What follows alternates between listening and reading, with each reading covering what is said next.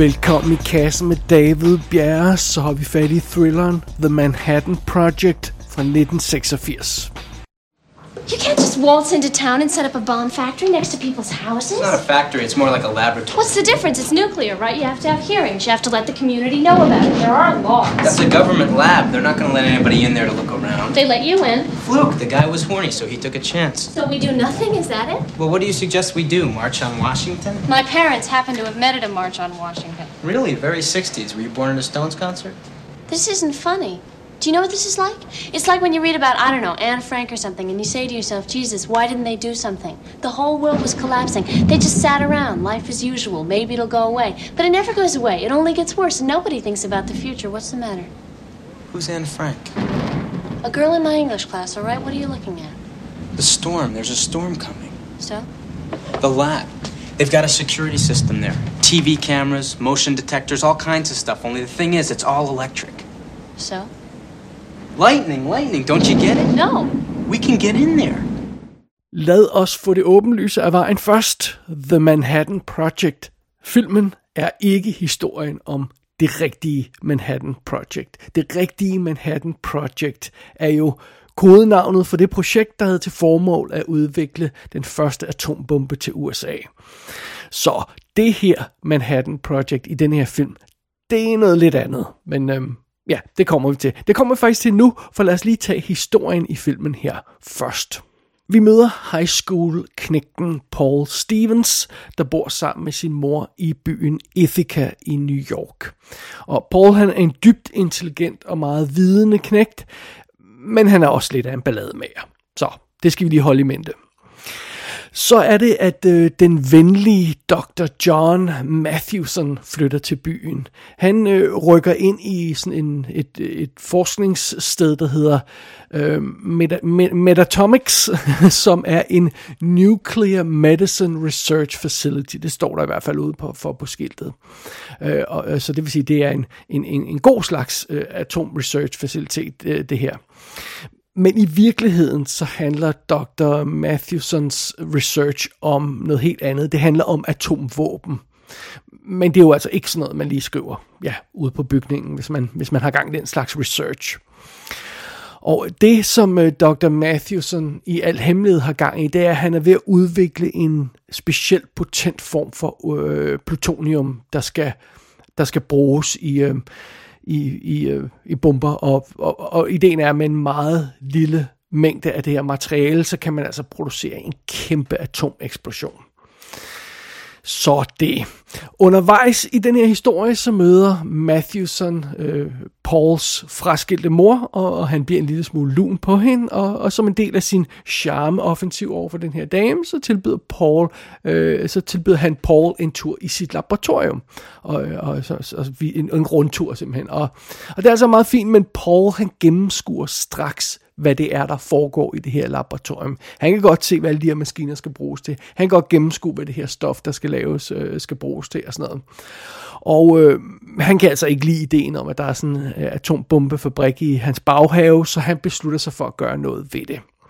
Med hjælp fra sin kæreste Jenny, så organiserer Paul et indbrud i det her laboratorium. Paul stjæler simpelthen en håndfuld plutonium, om jeg så må sige. Og efterfølgende, så bygger han sin egen atombombe. Og ideen er, at han vil tage den her bombe, som han har bygget, baseret på research, og sådan er frit tilgængelig på nettet, og sådan noget, og man så må sige, eller i bøger og sådan noget. Øh, ideen er, at han vil tage den her bombe, og så øh, vil han præsentere den på sådan en science fair udstilling, hvor high school elever fra hele landet kommer og præsenterer deres videnskabelige projekter. Øh, og ja, hans projekt skal så være en atombombe, en hjemmebygget atombombe. Men før Paul han når så langt, så opdages det her tyveri fra laboratoriet, og alle alarmklokkerne ringer, og, og hele øh, maskineriet går i gang, og militæret går amok. Og hvis, hvis Paul troede, han bare sådan lige kunne øh, rende rundt og, og øh, bygge en hjemmebygget atombombe og, og, øh, og stjæle noget plutonium til den og sådan noget, uden at militæret vil opdage det, så tager han altså gruelig fejl. Øh, militæret opdager, hvad der er gået galt, og de er ikke glade, og de kommer naturligvis efter Paul. Og øh, det er simpelthen historien her i The Manhattan Project. Og filmen, den er instrueret af en gut, der hedder Marshall Brickman, som også har lavet nogle film, som jeg ikke kender fra 1980, der hedder Simon, og 1983 øh, er der en, der hedder Lovesick. Men derudover så er han manuskriptforfatter og har skrevet sammen med øh, Woody Allen på adskillige film, så han har skrevet med på manuskriptet til Sleeper, Annie Hall, Manhattan og øh, Manhattan Murder Mystery. Og derudover har øh, Marshall Brickman altså også skrevet manuskripter til For the Boys og Intersection i 1994. Og øh, der er sådan åbenbart en lille sjov sidehistorie til den her film. Uh, apparently så prøvede studiet simpelthen at fyre ham fra filmen, før den gik i gang, fordi han ikke ville lave, ville lave visse ændringer i manuskriptet, så, så man kunne holde budgettet nede. Så ja, han blev rent faktisk åbenbart fyret fra filmen, men han blev hyret igen, og inden produktionen for alvor gik i gang, og, og, og det er hans navn, der er på credits og sådan noget. Men det, det er sådan, det, jeg kender ikke mere til den historie, men det lyder som sådan en, en lidt problematisk situation for, for arbejdsmiljøet, hvis man har, har, har videre instruktøren undervejs, og han kommer tilbage på, på filmen. Men, uh, well, sådan er det. Og lad os kigge på rollelisten. I hovedrollen som Paul Stevens, der har vi Christopher Collett, eller hvordan man udtaler det. Han har lavet et par små ting, sådan noget. han er med i en 83 filmen Sleepaway Camp, og, øh, og så er han med i Langoliers miniserien fra 1995. Øh, og, men ellers så har han hovedsageligt slået sig på stemmearbejde, så han lægger stemme til en række sådan, øh, Pokémon tv-serier, alt sådan noget haløjse der, altså øh, hundredvis af afsnit, det øh, laver han, så det, det, det er det, som et skuespiller laver nu. Good for him. Um, som uh, John Matthewson, uh, øh, den her uh, atomekspert uh, her, der har vi John Lithgow, som uh, jo er med i en masse fantastiske film i, i 80'erne, altså Blowout i 81, The World According to Garb, han er den, den slemme præst øh, i, i Footloose i 84, og i 84 er han også med i 2010, øhm, øh, hvad hedder det, The Year We Make Contact, altså den anden rumrejsefilm der, og øh, ja, så dukker han så også op i denne her. Som Elizabeth, der er Pauls øh, øh, øh, mor, der har vi Jill Eikenberry, som jo altså øh, fra 84 til, nej, fra 86 til 94 laver tv-serien L.A. Law. Den er jo den fantastiske L.A. Law tv-serie, som jeg kan huske, jeg elskede øh, som yngre. Og, øh, og, og hun, hun er altså moren her. Det er ikke sådan en forfærdelig stor rolle, men det er meget sjovt, man kan, man kan kende, genkende hende straks. Øh, som Jenny, der altså er Pauls kæreste, eller bliver sådan lidt hans kæreste undervejs i filmen, der har vi Cynthia Nixon som man jo naturligvis kender fra øh, Sex and City tv-serien som Miranda. Øh, øh, to år før den her film, der er hun med i Amadeus. Man kan huske, at hun spiller den her øh, tjenestepige, som, han, som, som er involveret, som Salieri arbejder sammen med, tror jeg det er, eller sådan noget der, og, og, og der er hun meget sød i. Her i den her film, der er hun adorable. Hun har simpelthen aldrig nogensinde været mere cute end i den her film. Cynthia Nixon, det er fantastisk, så øhm, det, det er en god ting. Så når, når vi kommer lidt hen, længere hen i historien, så møder vi en uh, Lieutenant Colonel Conroy, som ligesom er ham, der skal forsøge at få lægge låg på den her sag. Han bliver spillet af John Mahoney som jo øh, de fleste vil kende som øh, Martin Crane, øh, Frasers far i Frasier tv-serien, men han har jo altså også spillet mange andre roller, og han er faktisk ofte bad guy. Han er jo øh, bad guy i, the, øh, i Suspect, Share-filmen, og, og, og han, er, han er bad guy sådan flere andre steder også, og, og øh, det, det, det, det kan han godt klare. Øh, Øh, og derudover så lige en, øh, i, i små, bitte små roller, så møder vi for eksempel Max, der er en af Pauls venner, som lige har et par scener her i, i filmen, bliver spillet af Robert Sean Leonard. Og det er jo altså lige øh, øh, tre år før han, han er med i Dead Poets Society. Så, så det er meget sjovt. Og man må også genkende en af de her militærfolk, der er i baggrunden. Som, han, han virker godt lidt bekendt ham der. Det er Richard Jenkins, man vil kende i baggrunden, så, som har en lille rolle her, før han sådan blev, en større skuespiller, Oscar-nomineret skuespiller, alt muligt. Men øhm, sådan det, man skal jo starte et eller andet sted. Så her er han er en, en atom soldat, whatever, gut i baggrunden, og, og det er jo fint nok. Alright, det er rollelisten her i The Manhattan Project. But we have the stuff, isn't that enough? Enough for what? An article, an expose, and like Rolling Stone. I bet they publish it. Rolling they do a lot Stone, of... come on. Who's gonna care about a couple of kids who stole some stuff from a lab somewhere? You want a story? Write one about a kid who builds an atomic bomb. Do you realize what you're saying? Yes. You are weird. I'm weird. I didn't make that stuff. No, it's too dangerous, isn't it? No. It's just a piece of equipment like a toaster or a clock. a bunch of parts that have to be put together, so you just never put them together. Look, people used to be afraid of cars because they didn't understand them. Cars don't kill people. Cars have killed more people than all the atomic bombs that were ever made. That's not a logical argument. I'm not talking about logic. I'm talking about the first privately built nuclear device in the history of the world. John Aristotle Phillips.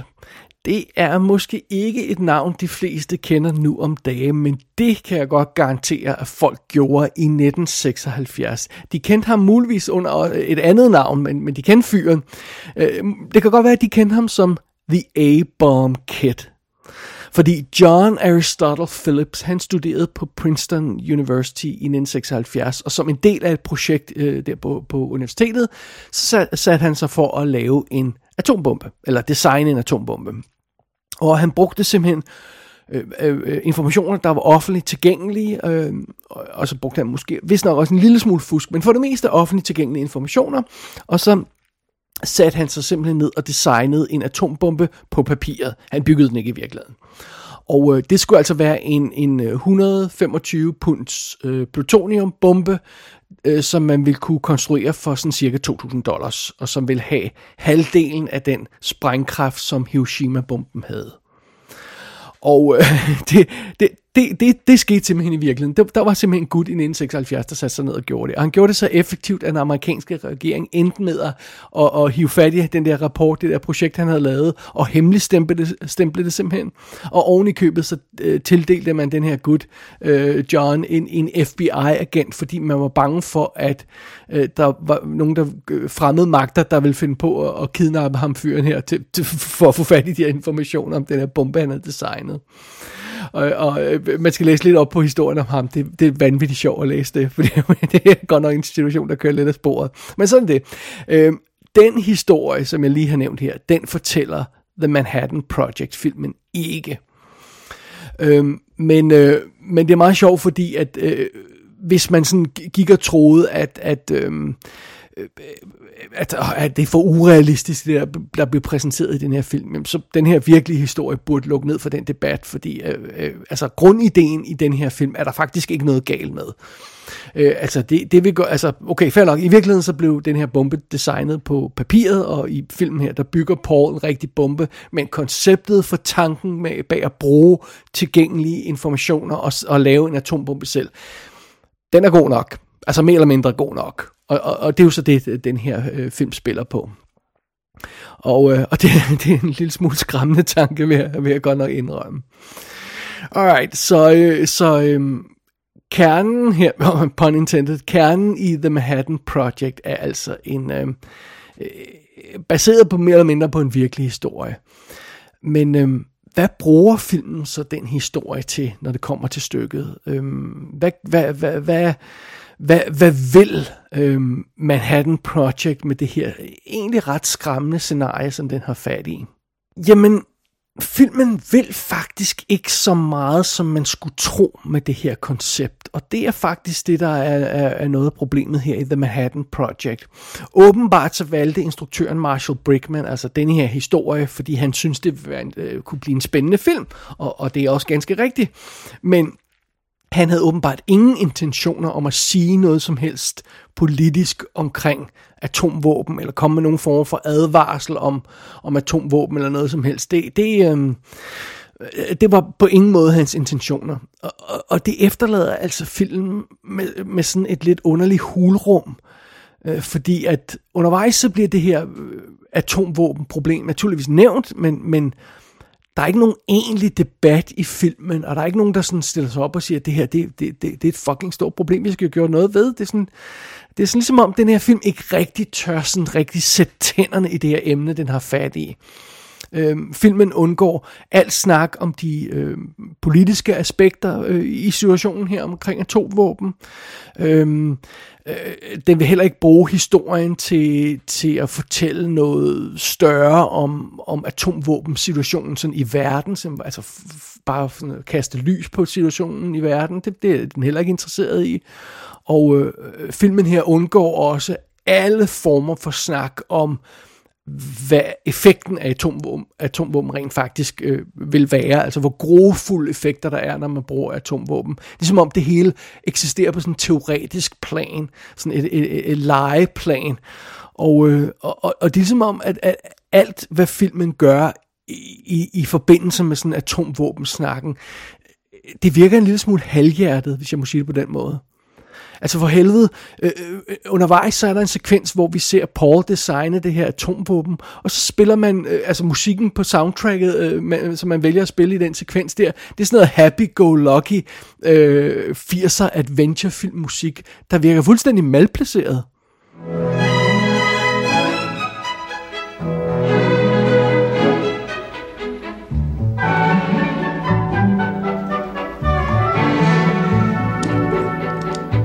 Og det er ikke fordi filmen som sådan behandler hele den her atomvåbensituation som en joke. Øh, øh, øh, øh, og, og det er heller ikke fordi den ignorerer øh, virkeligheden helt, men, men, men den tager bestemt ikke sagen så alvorligt som den burde, den her film. Det, det synes jeg godt, øh, man kan mærke. Der, der mangler altså noget, noget gennemslagskraft i, i den del af historien. Og øh, det leder os sådan videre til et andet problem, som The Manhattan Project har, når det gælder gennemslagskraft. Det, det er vores unge held Paul.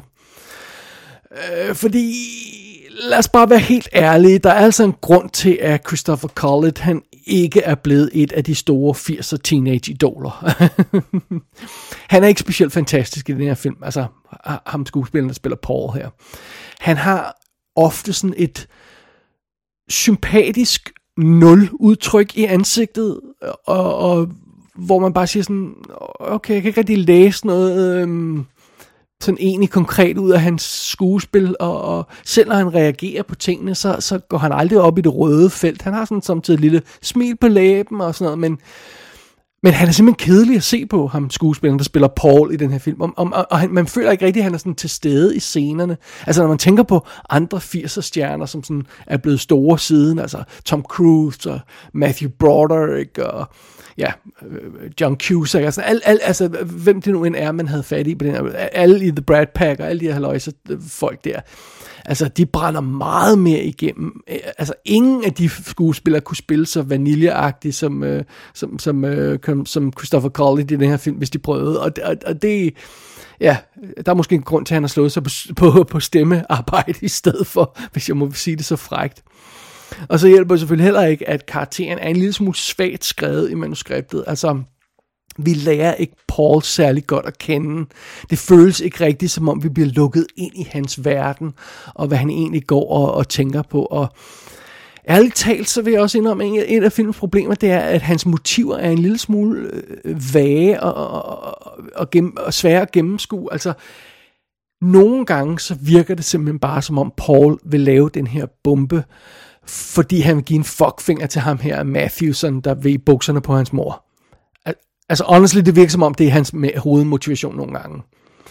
Og øh, hele den her idé om, at man må ikke etablere et hemmeligt laboratorium til atomvåben i en by, øh, uden at fortælle folk, hvad der foregår og, og sådan noget. Øh, øh hele det koncept, det kommer ikke fra Paul, det kommer fra hans kæreste Jenny, der, der er journaliststuderende og, og vil skrive en artikel om det og sådan noget. Altså, nogle gange, så, altså, så virker det bare som om Paul, han er sur over, Matthew, Matthewson øh, undervurderer hans intelligens. Han er egentlig ikke rigtig så sur over, at han laver atomvåben i, i deres baghave. Så, øh, ja...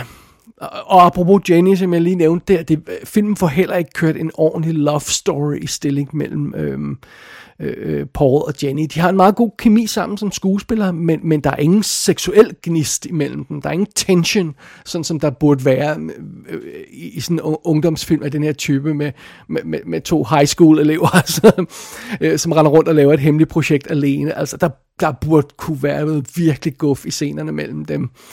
Øh, altså, øh, honestly, Paul, han må være den mindst liderlige teenager, der nogensinde har været med i en 80'er film. altså det, det er utroligt så lidt, han er vågnet op til, at der står den her super hotte chick foran ham og, og, og, og gerne vil gøre ting. Det, det er lidt fascinerende.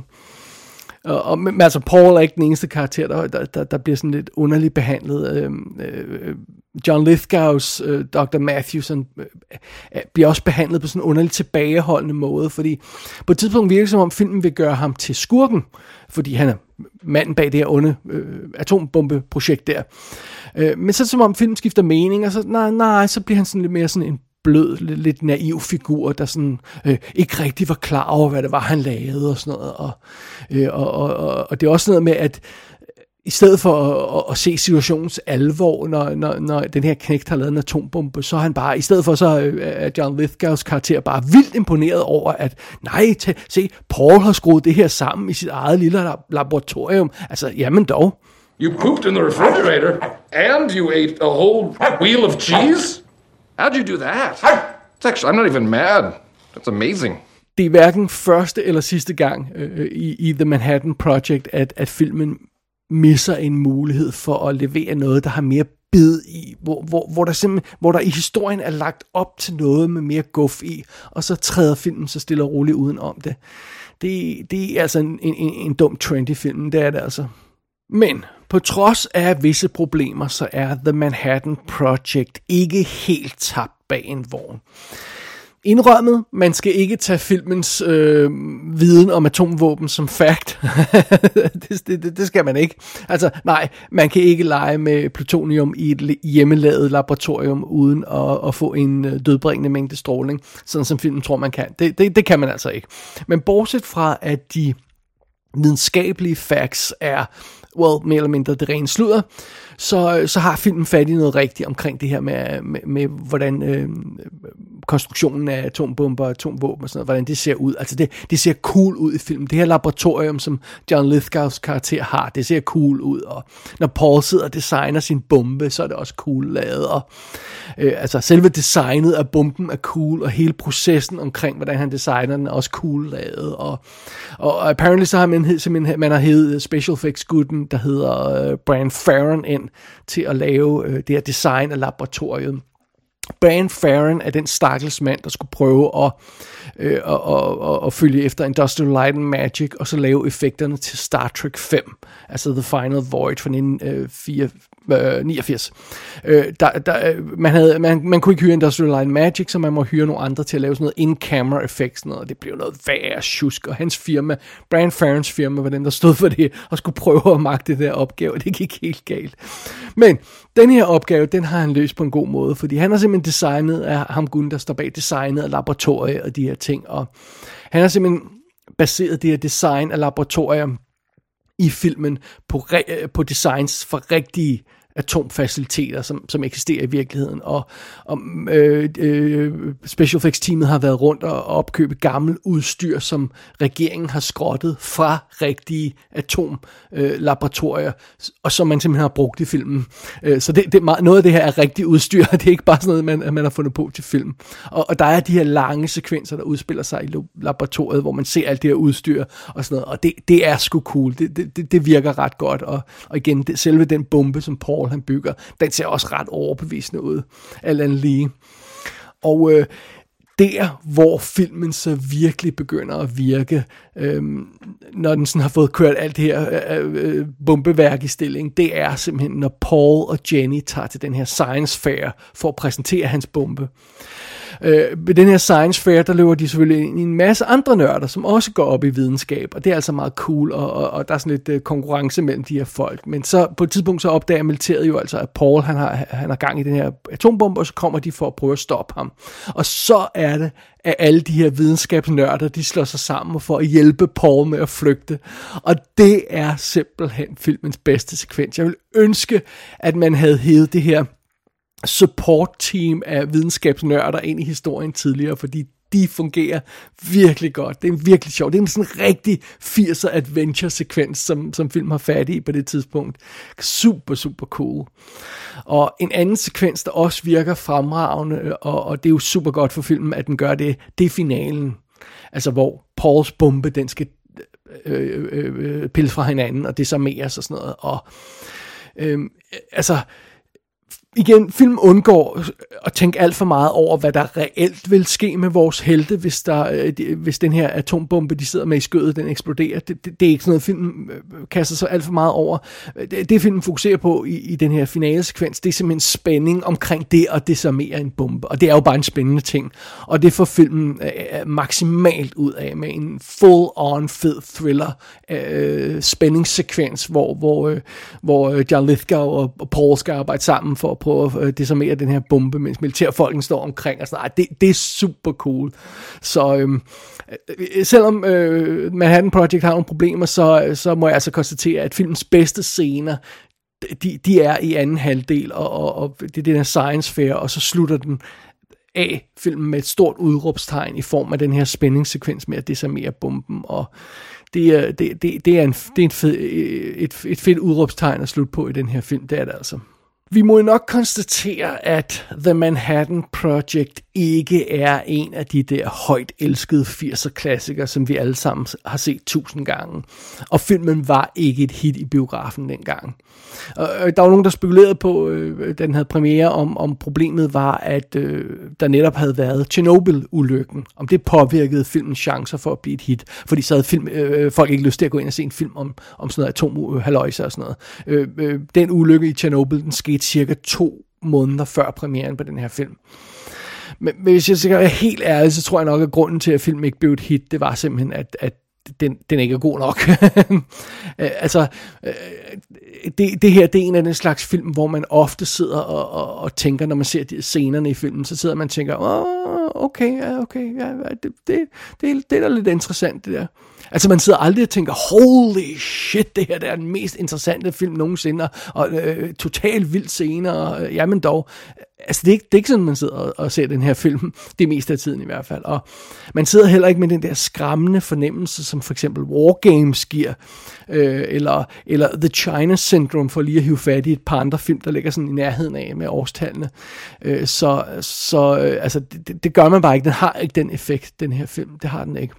The Manhattan Project har lidt for mange minuser undervejs, og, og det er det, der har påvirket den succes. Det, det vil jeg jo påstå. Som sagt, der mangler det her politiske perspektiv. Øh, filmen får aldrig den her teen, 80'er, high school øh, del af historien til at virke på nogen interessant måde, og ja, som jeg også nævnte, vores hovedrolleindhaver, han mangler altså gennemslagskraft, det gør han altså. Så ja, der er en grund til, at det her, det ikke er en 80'er klassiker. Men som sagt, når filmen så rammer midtpunktet, og øh, så begynder den stille og roligt at blive bedre og bedre, og den kulminerer i øh, den sidste scene, der virkelig er intens. Så, øh, ja, det kunne være værre. Jeg tror, jeg vil nok stadig vælge at smække Wargames på, hvis jeg skulle se en øh, 80'er teen atomtrusselfilm. Men øh, hvis jeg ikke lige har Wargames i nærheden, så kan The Manhattan Project godt bruges ja, sådan i mangel af bedre.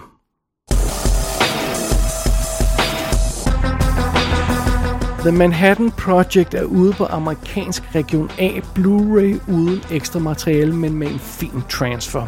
Gå ind på ikassenshow.dk for at se billeder fra filmen. Der kan du også abonnere på dette show og sende en besked til undertegnet. Du har lyttet til I Kassen med David Bjerg.